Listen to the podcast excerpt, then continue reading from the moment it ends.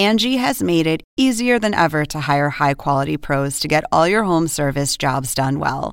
Just bring them your project online or with the Angie app, answer a few questions, and Angie will connect you with local pros who match your specific needs. Or book a service instantly at an upfront price. So join the millions of homeowners who use Angie to care for their homes and get your next home service job done well. Download the free Angie mobile app today or visit Angie.com. That's A N G I.com. Sign up to The Economist for in depth curated expert analysis of world events and topics ranging from business and culture to science and technology. You'll get the weekly digital edition, online only articles, curated newsletters on politics, the markets, science, culture, and China, and full access to The Economist Podcast Plus. The Economist is independent journalism for independent thinking. Go to economist.com and get your first month free.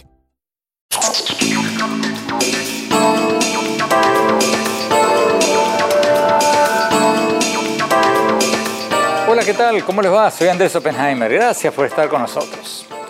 La pregunta que muchos nos estamos haciendo, ¿estamos viendo un avance de la izquierda en América Latina después del triunfo del presidente Pedro Castillo en Perú, las recientes elecciones por una asamblea constituyente en Chile, la reciente cumbre del presidente de México con los gobernantes de Cuba y Venezuela? ¿O esos fueron casos excepcionales y los casos de Uruguay, Ecuador, y otros países muestran que los electores también se están volcando a gobiernos de centro o de centro derecha. El mes que viene, el 14 de noviembre, van a haber elecciones legislativas en Argentina que nos van a dar una mejor idea de hacia dónde va el péndulo político en América Latina. En las elecciones primarias recientes del 12 de septiembre, el gobierno kirchnerista del presidente Alberto Fernández recibió una tremenda paliza los candidatos de la oposición, encabezada por la, encabezados por la coalición de centro o de centro derecha que tiene como referente al expresidente Mauricio Macri, sacó mucho más votos de los que esperaba. Y si se repite ese resultado ahora, en las elecciones legislativas de noviembre, el gobierno de Fernández y su poderosísima vicepresidenta Cristina Fernández de Kirchner podría perder su mayoría simple en el Congreso y bueno, se vería súper debilitado de cara a las elecciones del 2023. Hoy vamos a tener con nosotros al expresidente Mauricio Macri, un hombre que está en el centro de la escena política argentina. El gobierno lo acusa de casi todas las cosas que andan mal en la Argentina, como la deuda externa y la inflación. Macri, a su vez, dice que heredó un desastre económico del gobierno kirchnerista que lo antecedió y que durante su gobierno enderezó al país, o por lo menos empezó a enderezar al país. Y hay una gran incógnita de si se va a presentar como candidato opositor para las elecciones presidenciales del 2023. Expresidente Macri, muchísimas gracias por estar con nosotros. Antes de preguntarle sobre las elecciones legislativas en Argentina, el futuro de su país, hablemos un poco de la región, hablemos un poco de, América Latina. ¿Cómo vio usted la reciente cumbre de la CELAC en México, donde fueron los dictadores de Cuba y de Venezuela y el presidente de México los recibió con un abrazo? Em, ¿Y cómo vio la idea esta de, de, López Obrador, el presidente de México, de tratar de reemplazar a la OEA por, por, la CELAC, por considerar a la OEA demasiado cercana a, Washington? ¿Qué, ¿Qué le pareció todo eso?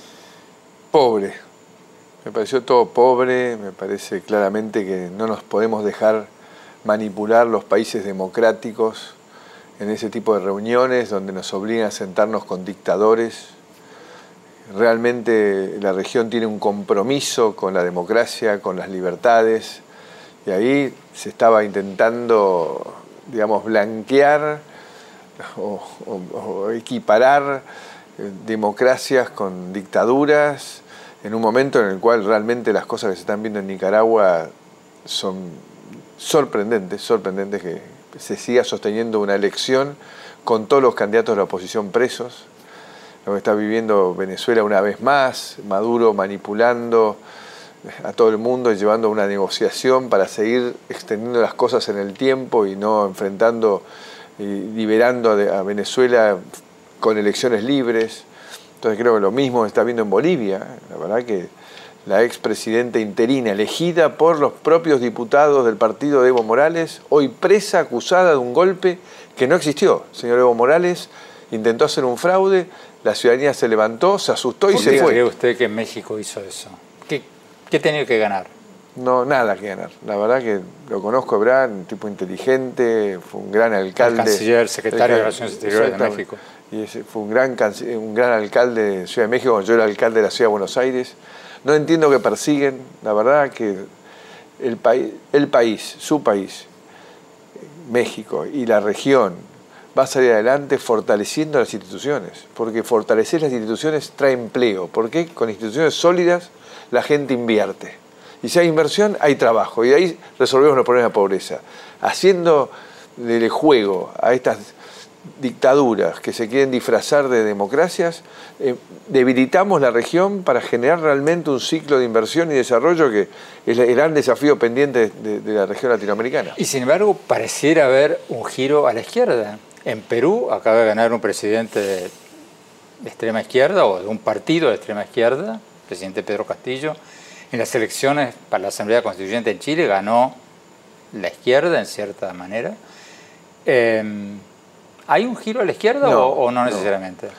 Este, este aparatito ha revolucionado el mundo y las democracias y genera una volatilidad en el voto, una libertad en el voto que es una oportunidad maravillosa, porque si uno puede difundir las correctas ideas, el voto no, no está ya más ligado, atrapado, manipulado por, por ninguna tendencia. Entonces lo que vamos a ver es oscilaciones, que va a depender de los liderazgos, de la cercanía, de la empatía, de la capacidad de, de- de- insisto, de, explicarle a la ciudadanía de qué manera vamos a conseguir trabajo para todos, qué futuro, qué felicidad, qué es dignidad, qué es autoestima.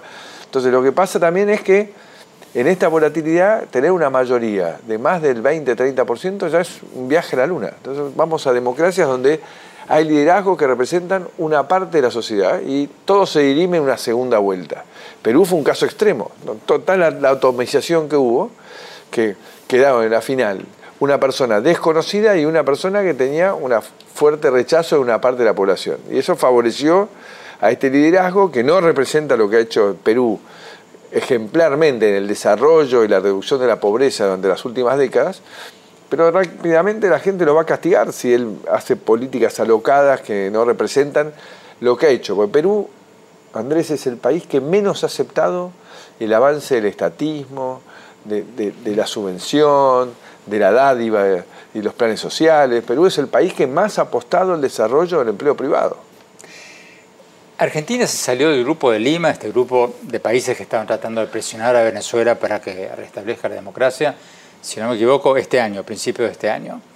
Desde entonces, hace pocos días, Argentina cambió su canciller eh, después del traspié del De gobierno forma papelonesca, en, en viaje. en, en las primarias. Eh, ¿Usted cree que ahora el nuevo canciller de Argentina o el gobierno de Argentina va, va a, a retomar su defensa de la democracia y los derechos humanos en Venezuela o, o no? Queda claro que la Argentina pasó de haber tenido una política exterior que la puso en el centro del mundo, liderando el G20, avanzando en acuerdos de integración con varias regiones, en comunidad con Brasil, Paraguay y Uruguay, a tener una política exterior extraviada en este grupo de Puebla, retirándose lamentablemente del, de- del grupo de Lima, que es donde se defienden realmente las libertades y las democracias, no trabajando en conjunto con la OEA, que está haciendo un gran trabajo, su, su responsable Almagro. Así que creo que no veo, no veo en el corto plazo una inteligencia de, de entender que aislando a la Argentina solamente traemos más pobreza y menos oportunidades. ¿no? Si usted creo que Solá, su cancillería fue de las peores que hemos tenido en la historia y, y no pienso que después de haberlo visto como jefe de gabinete que vayamos a tener una mejora con, con el reemplazo. ¿no? Si usted estuviera en el gobierno ahora, si usted volviera a estar de presidente, ¿qué harían en materia de Venezuela? ¿Apoyar las negociaciones que están teniendo lugar en México o no? Sería muy crítico y realmente estaríamos en el Grupo de Lima pidiendo, reclamando urgente una, una elección transparente para que los venezolanos puedan elegir quién conduce su país. Y esas negociaciones no pueden tener otro eje que eso, Y, no permitir que se dilaten. Me acuerdo cuando Guaidó me visitó, después de esa marcha de más de millones de personas, le dije, Juan, es ahora, porque si él gana tiempo, nos vamos a no sé cuándo. Y lamentablemente fue lo que sucedió. Él ganó tiempo y se perdió ese momentum que se había generado muy fuerte. ¿Qué falló? Y también la falta de unidad, la falta de unidad de la oposición. Ahí, hay un problema gravísimo, porque frente a este nivel de atropello y de las libertades, que perdiendo la libertad se perdió todo, Andrés, eh, uno tiene que priorizar la unidad, es, es el eje de todo, es el eje de todo. Es suficiente, tenemos que ir a un corte. Cuando hablamos, seguimos hablando. Quiero seguir hablando un poquito del contexto regional, pero también de las elecciones legislativas que se vienen y de su rol en el futuro de Argentina. No se vayan, ya volvemos.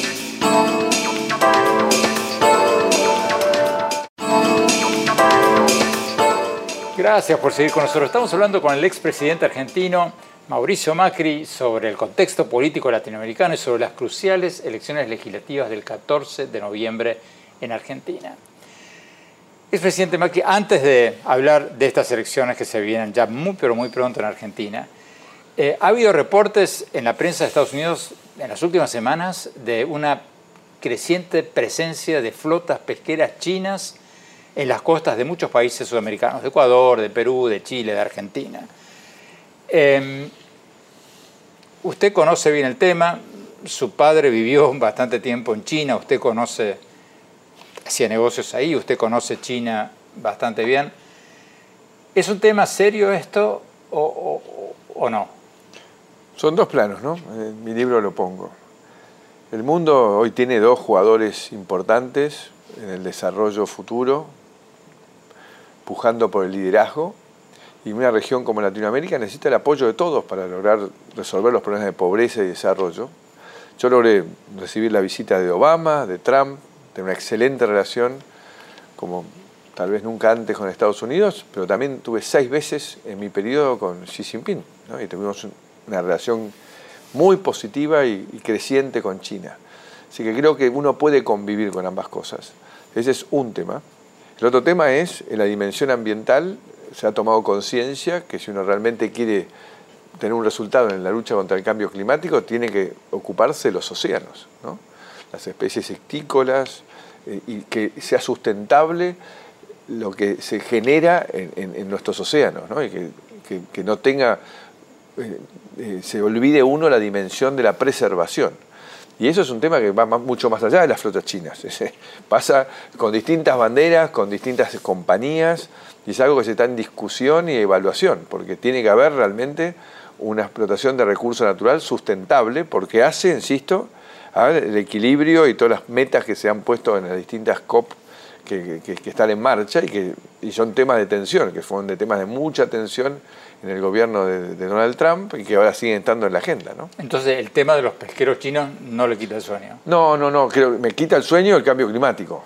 Me quita el sueño eso. Realmente para mí fue un eje nuestro gobierno y, tiene que serlo para todos, porque realmente hay que cuidar el planeta para las generaciones que vienen. ¿no? Estamos realmente viendo problemas todos los días de dimensiones que que nos sorprenden y que tienen que ver con haber negado un tema gravísimo. ¿Quién está ganando esta carrera por influencia política en América Latina? ¿China o Estados Unidos? Porque Argentina, para quienes no lo saben, creo que China es su primer socio comercial, más que Estados Unidos, ¿o me equivoco? Las exportaciones han crecido muchísimo en mi gobierno, sobre todo de alimentos, ¿no? que es la principal fuente de producción que tiene nuestro país.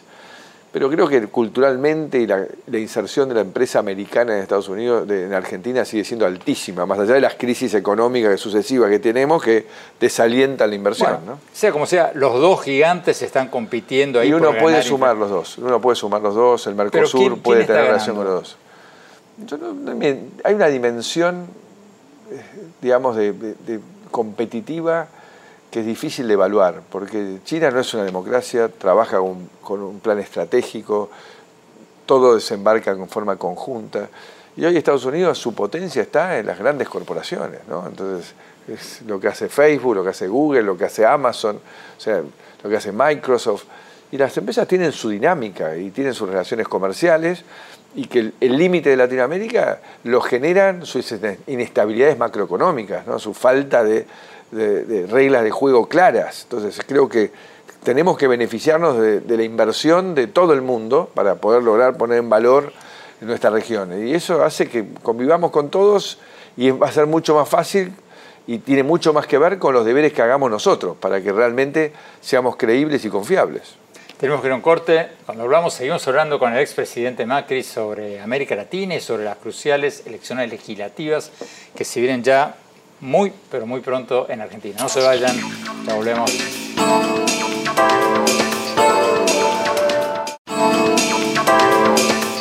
Gracias por seguir con nosotros. Estamos hablando con el expresidente argentino y referente de la oposición en Argentina actualmente, Mauricio Macri, sobre el contexto político latinoamericano y sobre las cruciales elecciones que se vienen ya muy pronto, el mes que viene, en Argentina. Expresidente Macri, su libro se llama Primer Tiempo. Obviamente sugiere, usted es un futbolero, era presidente de Boca, obviamente sugiere que va a haber un segundo tiempo. Cada vez que le preguntan a usted si el segundo tiempo va a ser una segunda presidencia de Macri. Si usted se va a lanzar para las elecciones del 2023, usted se va por la tangente. Entonces, déjeme hacerle la pregunta al revés. ¿Usted descarta presentarse en el 2023 para la presidencia? Hablando de, las relaciones, todo lo que planteamos antes, ¿no? Eh, Estados Unidos con nosotros, esta comunidad en valores que tenemos de democracia, libertad, república. Yo creo fundamentalmente que eso es lo que estamos defendiendo en la región. Entonces hablábamos al principio de qué está pasando en la región con estos movimientos antidemocráticos llamados la, social, la socialdemocracia del siglo XXI. Finalmente son realmente momentos de, de puja por un sistema democrático o no. Y para eso para mí fue fundamental, viendo lo que pasó en Venezuela, mantener la unidad de la oposición en Argentina. Y para eso para mí fue mi mandato. Mi mandato cuando terminé como presidente de ese 41% que nos votó, a pesar de todas las dificultades que habíamos enfrentado, de decir, bueno, nos vamos a mantener unidos para que la Argentina retome este rumbo, este rumbo de ser parte del mundo, de la modernización, de la transparencia, de una cultura del poder sana. Y para eso fue importantísimo retirarme de, personalizar el tema como que esto es parte de mi campaña para presidente. Entonces, yo sé que no les gusta, como tampoco a mí me gusta que me digan que tengo que ser o que no tengo que ser, eso es una decisión personal mía, pero hoy siento que mi mandato, mi responsabilidad, Andrés, amando mi país, habiendo puesto 18 años de mi vida que trajeron enormes conflictos a mi familia, porque fue tremendamente atacada por esta versión salvaje del peronismo que ha sido el kirchnerismo, es mantener la unidad, potenciar los liderazgos que tenemos, que la gente tenga alternativas para el 23. Por eso digo, el 23 falta mucho, hoy estamos trabajando en esto y me siento muy contento de haber sido parte de lograr que este espacio esté unido y que vayamos rumbo a tener una elección que, como lo comentamos antes de empezar este reportaje, trajo un, la paso, la primaria, trajo una renovada esperanza en toda la región. O sea, no lo descarta. O sea, no hablo de ese tema porque no es mi prioridad. Vayamos a las elecciones del 14 de noviembre en Argentina. ¿Cómo están las cosas después del triunfo o la mayoría, la mayor cantidad de votos que consiguieron ustedes en las primarias, ustedes siendo la oposición? Em, ¿Usted cree que el oficialismo va a perder su mayoría simple e, en el Congreso en noviembre? Sí, estamos muy cerca. Repitiendo resultados y, y aspiro a que mejoren, vamos a tener una posición inédita donde el oficialismo va a dejar de manejar el Senado, vamos a hacer el primer bloque en, la Cámara de Diputados, y eso va a generar un equilibrio, una tranquilidad frente a estas ideas locas de avanzar sobre la justicia, sobre la Constitución Nacional, sobre el procurador, todas cosas que vivieron agitando durante este año y medio, que generaron realmente mucha angustia, mucho, mucha preocupación, mucho dolor, porque finalmente de vuelta, volvemos a lo que hablamos al principio, inestabilidad institucional que trae desinversión, eso trae desempleo, trae más pobreza. ¿no? Pero, expresidente, ¿no está siendo un poco demasiado optimista usted? Porque en los últimos días, desde que el gobierno recibió esta paliza en las primarias, aumentaron más del 50% el salario mínimo. El gobierno aumentó más del 50% el salario mínimo. Plata en los bolsillos de los pobres. Empezó a regalar heladeras, estufas, licuadoras, salió en todos los periódicos argentinos. Eso, o sea, no va a cambiar el voto de la gente que lo siga a usted a capa y espada o, a otros candidatos de la oposición, pero algún que otro voto puede cambiar o no. Creo, creí siempre, en el libro lo, puse y lo dije, este dolor iba a traer un enorme aprendizaje, enorme dolor que trae aprendizaje, el aprendizaje de la dignidad. En la Argentina se expresó la dignidad, la libertad de decir basta, basta a la mentira, basta a la ineptitud, a la inmoralidad.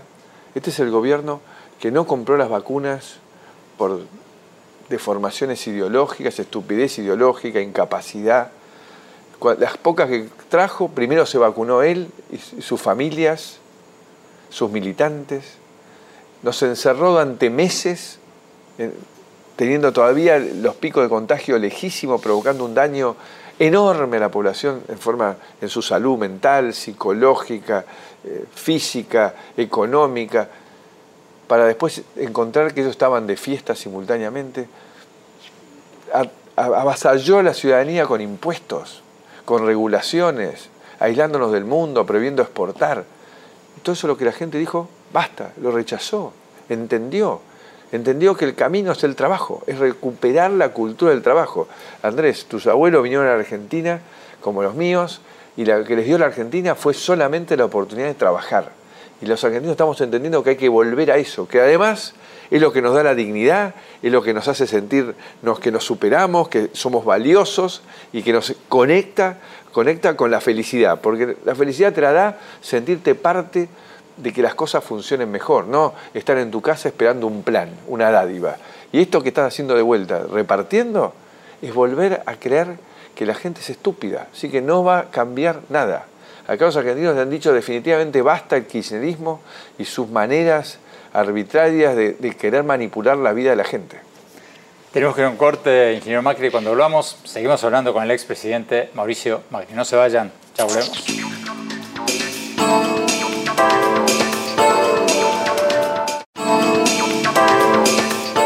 Gracias por seguir con nosotros. Estamos hablando con el expresidente argentino Mauricio Macri sobre América Latina, sobre las elecciones legislativas del 14 de noviembre en Argentina, sobre su futuro. Ingeniero Macri, en los últimos días algunos columnistas en Argentina han especulado sin pruebas, porque que yo sepa no las hay, eh, que podría haber un fraude en estas elecciones del 14 de noviembre. Eh, un poco eh, como diciendo podría ocurrir. Pero un poco también, a uno que vive en Estados Unidos le recuerda un poco lo que hace Trump antes de cada elección, protegerse diciendo si pierde porque hubo fraude. ¿Usted se toma en serio eh, estos miedos? ¿Se teme la posibilidad de, un fraude o, no? Tomarlo en serio lo tomamos siempre, porque la desesperación es mala consejera. El kirchnerismo ha tenido una paliza en la primaria inesperada para ellos. Yo realmente esperaba realmente ese cambio por el dolor que ha traído como consecuencia un aprendizaje. Con lo cual pueden llegar a intentar, ya están, eh, hablamos en el capítulo anterior, ¿no? repartiendo plata.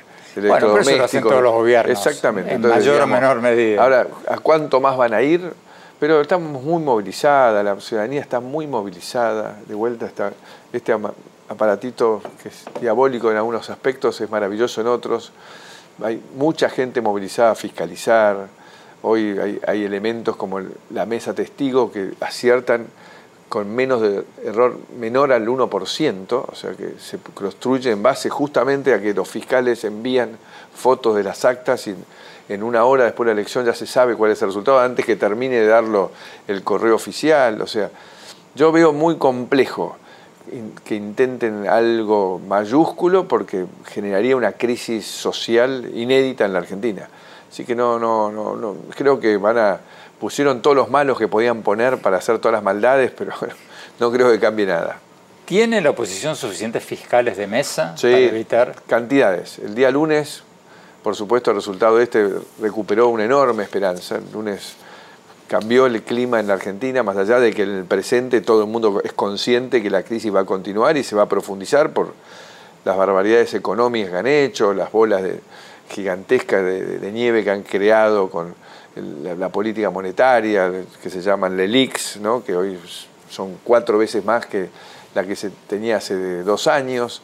Todo esto va a tener consecuencias, pero igualmente hay una esperanza de que descubrimos que somos una mayoría que queremos apostar al trabajo, a la sensatez, al respeto, a, la verdad. y eso es lo que va, está viniendo en la Argentina, que va a ser realmente tal vez uno de los primeros países, Andrés, donde comenzó el populismo, uno de los primeros donde desaparezca el populismo por lo menos por 20 años. Por eso digo, la Argentina está entrando en un proceso virtuoso de crecimiento por 20 años, que no significa que nada va a cambiar de un día para el otro, pero Vivir en una sociedad donde uno se levanta todas las mañanas sabiendo que todos los días está un poco mejor, nos lleva a lo más importante, que es la felicidad. Usted hablaba en el bloque anterior de, las vacunas. Em, ¿Fue un error para Argentina comprar vacunas rusas? Porque, como usted sabe mejor que yo, Estados Unidos no las reconoce y hay, alguien me comentó una cifra de millones de argentinos que están vacunados con la vacuna Sputnik y muchos médicos incluso que fueron los primeros en vacunarse en Argentina, que recibieron esa vacuna rusa. Y con una sola dosis. Y que ahora quieren venir a Estados Unidos a una conferencia médica, una cosa así, y no pueden. Eh, ¿Fue un error o, fruto del apuro, del deseo de vencer esta pandemia lo antes posible? Había que comprar lo que hubiera y es lo primero que apareció. Fue un error garrafal, fue una inmoralidad, fue un error criminal, porque mi hija Antonia, si yo le digo, no sé cuál de estas vacunas va a llegar primera y cuál va a funcionar mejor, ¿cuál compras? Todas. Todas. Mi hija Antonia había dicho todas. Entonces uno como gobernante, sobre todo cuando está en juego la vida de la gente, o sea, estamos hablando de plata que, no compensa que en Argentina tuvimos más de 100.000 muertos. Y los estudios que han hecho algunos técnicos del CONICET dicen que haber comprado todas las vacunas, como lo hizo Chile, o sea que lo podíamos haber hecho, es más, la Argentina fue donde hizo los mayores ensayos Pfizer, que le daba un cupo del primer lote de, 13 millones de vacunas. O sea, nosotros, habiendo comprado todas, hubiésemos tenido tal vez la mitad de muertos. ¿Cuál se puso usted? ¿Cuál se puso usted? ¿La Pfizer? No, la Janssen. cuando vino a una conferencia acá eh, eh, contra el Castro Chavismo, a un par de meses. Johnson Johnson. Johnson Johnson. Vamos a ir un corte. Cuando hablamos, seguimos hablando con el expresidente Mauricio. No se vayan, volvemos.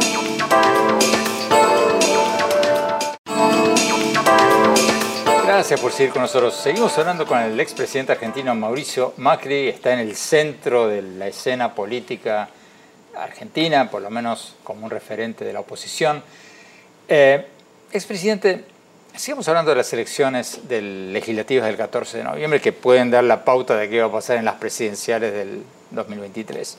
Van a dar la pauta. Van a dar la pauta. Surgió un candidato, no sé si describirlo como más de derecha o libertario o ortodoxo, estoy hablando del economista Javier Milei. Eh, hay un peligro de que le saque muchos votos a la oposición, o sea, a ustedes, porque le fue bien en las primarias, sacó el 13.7% del voto. fue muy bien para lo que todo el mundo pronosticaba. Pero yo creo que todo, primero, yo soy una persona que vino desde el fútbol a la política, con lo cual vivo invitando a que todos participemos en política, que la forma de que el sistema funcione en forma más transparente. Así que bienvenido al debate. Es un libertario en el cual yo, se identifica con las ideas que yo he defendido todos estos años. Yo soy una persona que creo profundamente en la libertad de la persona. Estuve en contra de, los lockdowns en general y, los eternos peor, porque avasallaron libertades como nunca se vio y esto nunca más nos tiene que volver a suceder. Chicos que no pueden ir al colegio. Y estoy en contra de aquellos que gobiernan pensando que los ciudadanos somos esclavos. Entonces creo que que se sume alguien más al debate de decir, pongámosle un límite a aquellos que nos atropellan bajo el título de que defendemos a, la, gente, nosotros somos el pueblo y finalmente lo único que hacen ellos es beneficiarse ellos a través de, abusar del poder que les da el Estado, es algo que hay que parar. Entonces, pero creo que siempre dentro de la democracia, cuando eh, un libertario pasa a propuestas anarquistas, ya entramos en un problema, ¿no? porque todo tiene que ser discutido dentro del sistema institucional. ¿Pero hay un peligro de que le quite votos a ustedes, a la oposición? Yo, creo que está claro que, defendemos nosotros, que estamos realmente comprometidos con las ideas de la libertad. Han sido las 30 marchas finales que fueron históricas en, el cierre de la campaña anterior, el eje era la libertad y la república. Así que nosotros estamos en el mismo eje. Si ellos vienen a, aportar y a sumar, bienvenidos, bienvenidos. Pero nosotros estamos convencidos que representamos esas ideas. Bueno, bueno, pero, presidente, eh, el candidato Javier Milei está corriendo separadamente Sin duda. de la oposición. Entonces, si alguien le va a quitar votos, es a ustedes, al kirchnerismo no le va a quitar votos. Entonces, eh, eh, las investigaciones muestran que también les ha sacado votos a ellos. Así que, insisto, ojalá tengamos en el, Congreso la mayor cantidad de diputados que entiendan que el futuro pasa por el empleo privado, que la gente tenga el derecho a elegir en qué trabajar, dónde vivir y cómo vincularse para su vida futura. ¿Usted no cree que este candidato, queriendo o no queriendo, le va a hacer el juego al kirchnerismo y le va a ayudar al kirchnerismo en estas elecciones, quitándole votos a ustedes? Espero que sea responsable y lo que la gente le dé como apoyo eh, esté representado en el Congreso en línea con los valores de la libertad en los que uno cree, que yo creo. pero, digamos, veremos, veremos.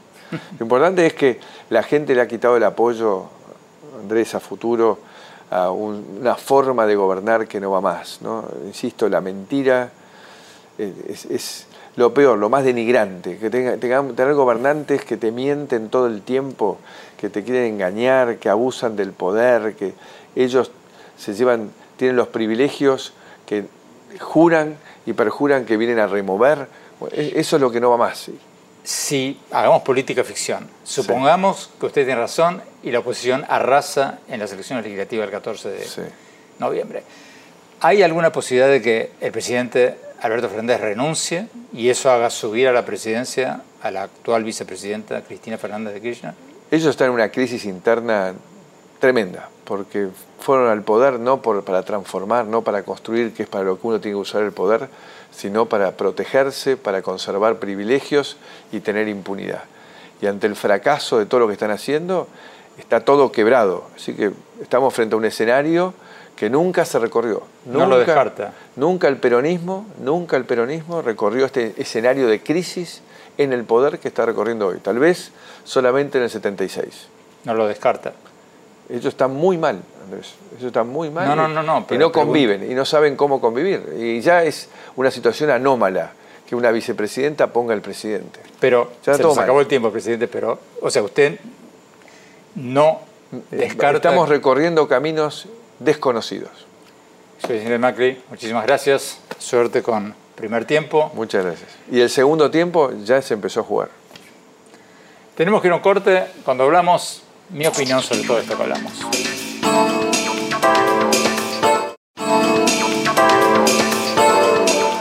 Gracias por seguir con nosotros. Mi opinión sobre las cruciales elecciones legislativas de Argentina el 14 de noviembre, el tema del que acabamos de hablar con el expresidente Mauricio Macri. A mí no me extrañaría nada que la oposición le vaya muy bien en estas elecciones que se vienen. No me extrañaría que el gobierno del presidente Alberto Fernández y su poderosa vicepresidenta Cristina Fernández de Kirchner reciban otra paliza en las urnas como la que recibieron en las primarias de septiembre, a pesar de que el gobierno argentino acaba de subir en más de un 50% el salario mínimo y está regalando heladeras, estufas y otros artículos electrodomésticos para tratar de ganar más votos. Pero no creo que le funcione porque eso de regalar a diestra y siniestra justo antes de las elecciones es una película que hemos visto muchísimas veces y a la larga siempre termina mal. El gobierno emite dinero antes de las elecciones, sube la inflación y la gente al final del día tiene menos poder adquisitivo que antes. Es la historia de siempre, es la historia del populismo en Argentina, en Venezuela, en muchos otros países. Puede que eso le ayude al gobierno a ganar algunos votos de quienes no salieron a votar en las primarias, porque en las primarias de septiembre hubo una abstención mayor que en elecciones pasadas. Pero dudo mucho que los que votaron en contra del kirchnerismo se vayan a dar vuelta porque les aumentaron el salario mínimo o les regalaron una licuadora. Creo que en Argentina lo que hay es una fatiga kirchnerista. Así la llamo yo, una fatiga con el kirchnerismo. Así como en Estados Unidos hubo una fatiga trampista, una fatiga contra el trumpismo. Porque aunque Fernández y Trump son obviamente figuras diferentes, cuando hay dirigentes populistas que están todos los días en los medios, muchas veces diciendo tonterías y producen más confrontación que resultados concretos, bueno, la gente después de un tiempo se cansa. Se produce una fatiga política. Y creo que eso es lo que está pasando en Argentina. Ya lo dije mil veces y no me canso de repetirlo. Argentina es un país inviable porque gasta muchísimo más de lo que gana y lo viene haciendo desde mediados del siglo pasado. Hace poco les contaba en este programa que el gasto público en Argentina no para de crecer. Según un estudio del diario La Nación, el porcentaje de argentinos que reciben al menos un subsidio del gobierno subió del 33% en el 2010 al 55% en el 2020. Una locura. Y hay cada vez más gente viviendo del Estado. Y eso obliga a imprimir cada vez más dinero y a producir cada vez más inflación. Y hace pocos días leí otra estadística todavía más escalofriante, también en el diario La Nación. Seis de cada diez argentinos prefieren trabajar para el Estado que para la empresa privada. El Estado no los despide casi nunca, aunque no vayan a trabajar, aunque trabajen mal. Ningún país puede progresar así, ninguno.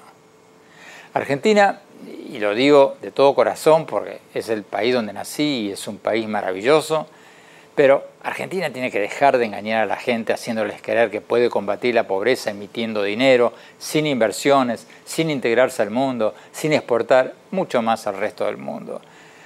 Yo, termino con esto, siempre recuerdo una frase genial que escribió el gran escritor trinideño británico V.S. Naipaul, que visitó Argentina hace muchos años, a fines de los años 70, y escribió un libro titulado El regreso de Eva Perón.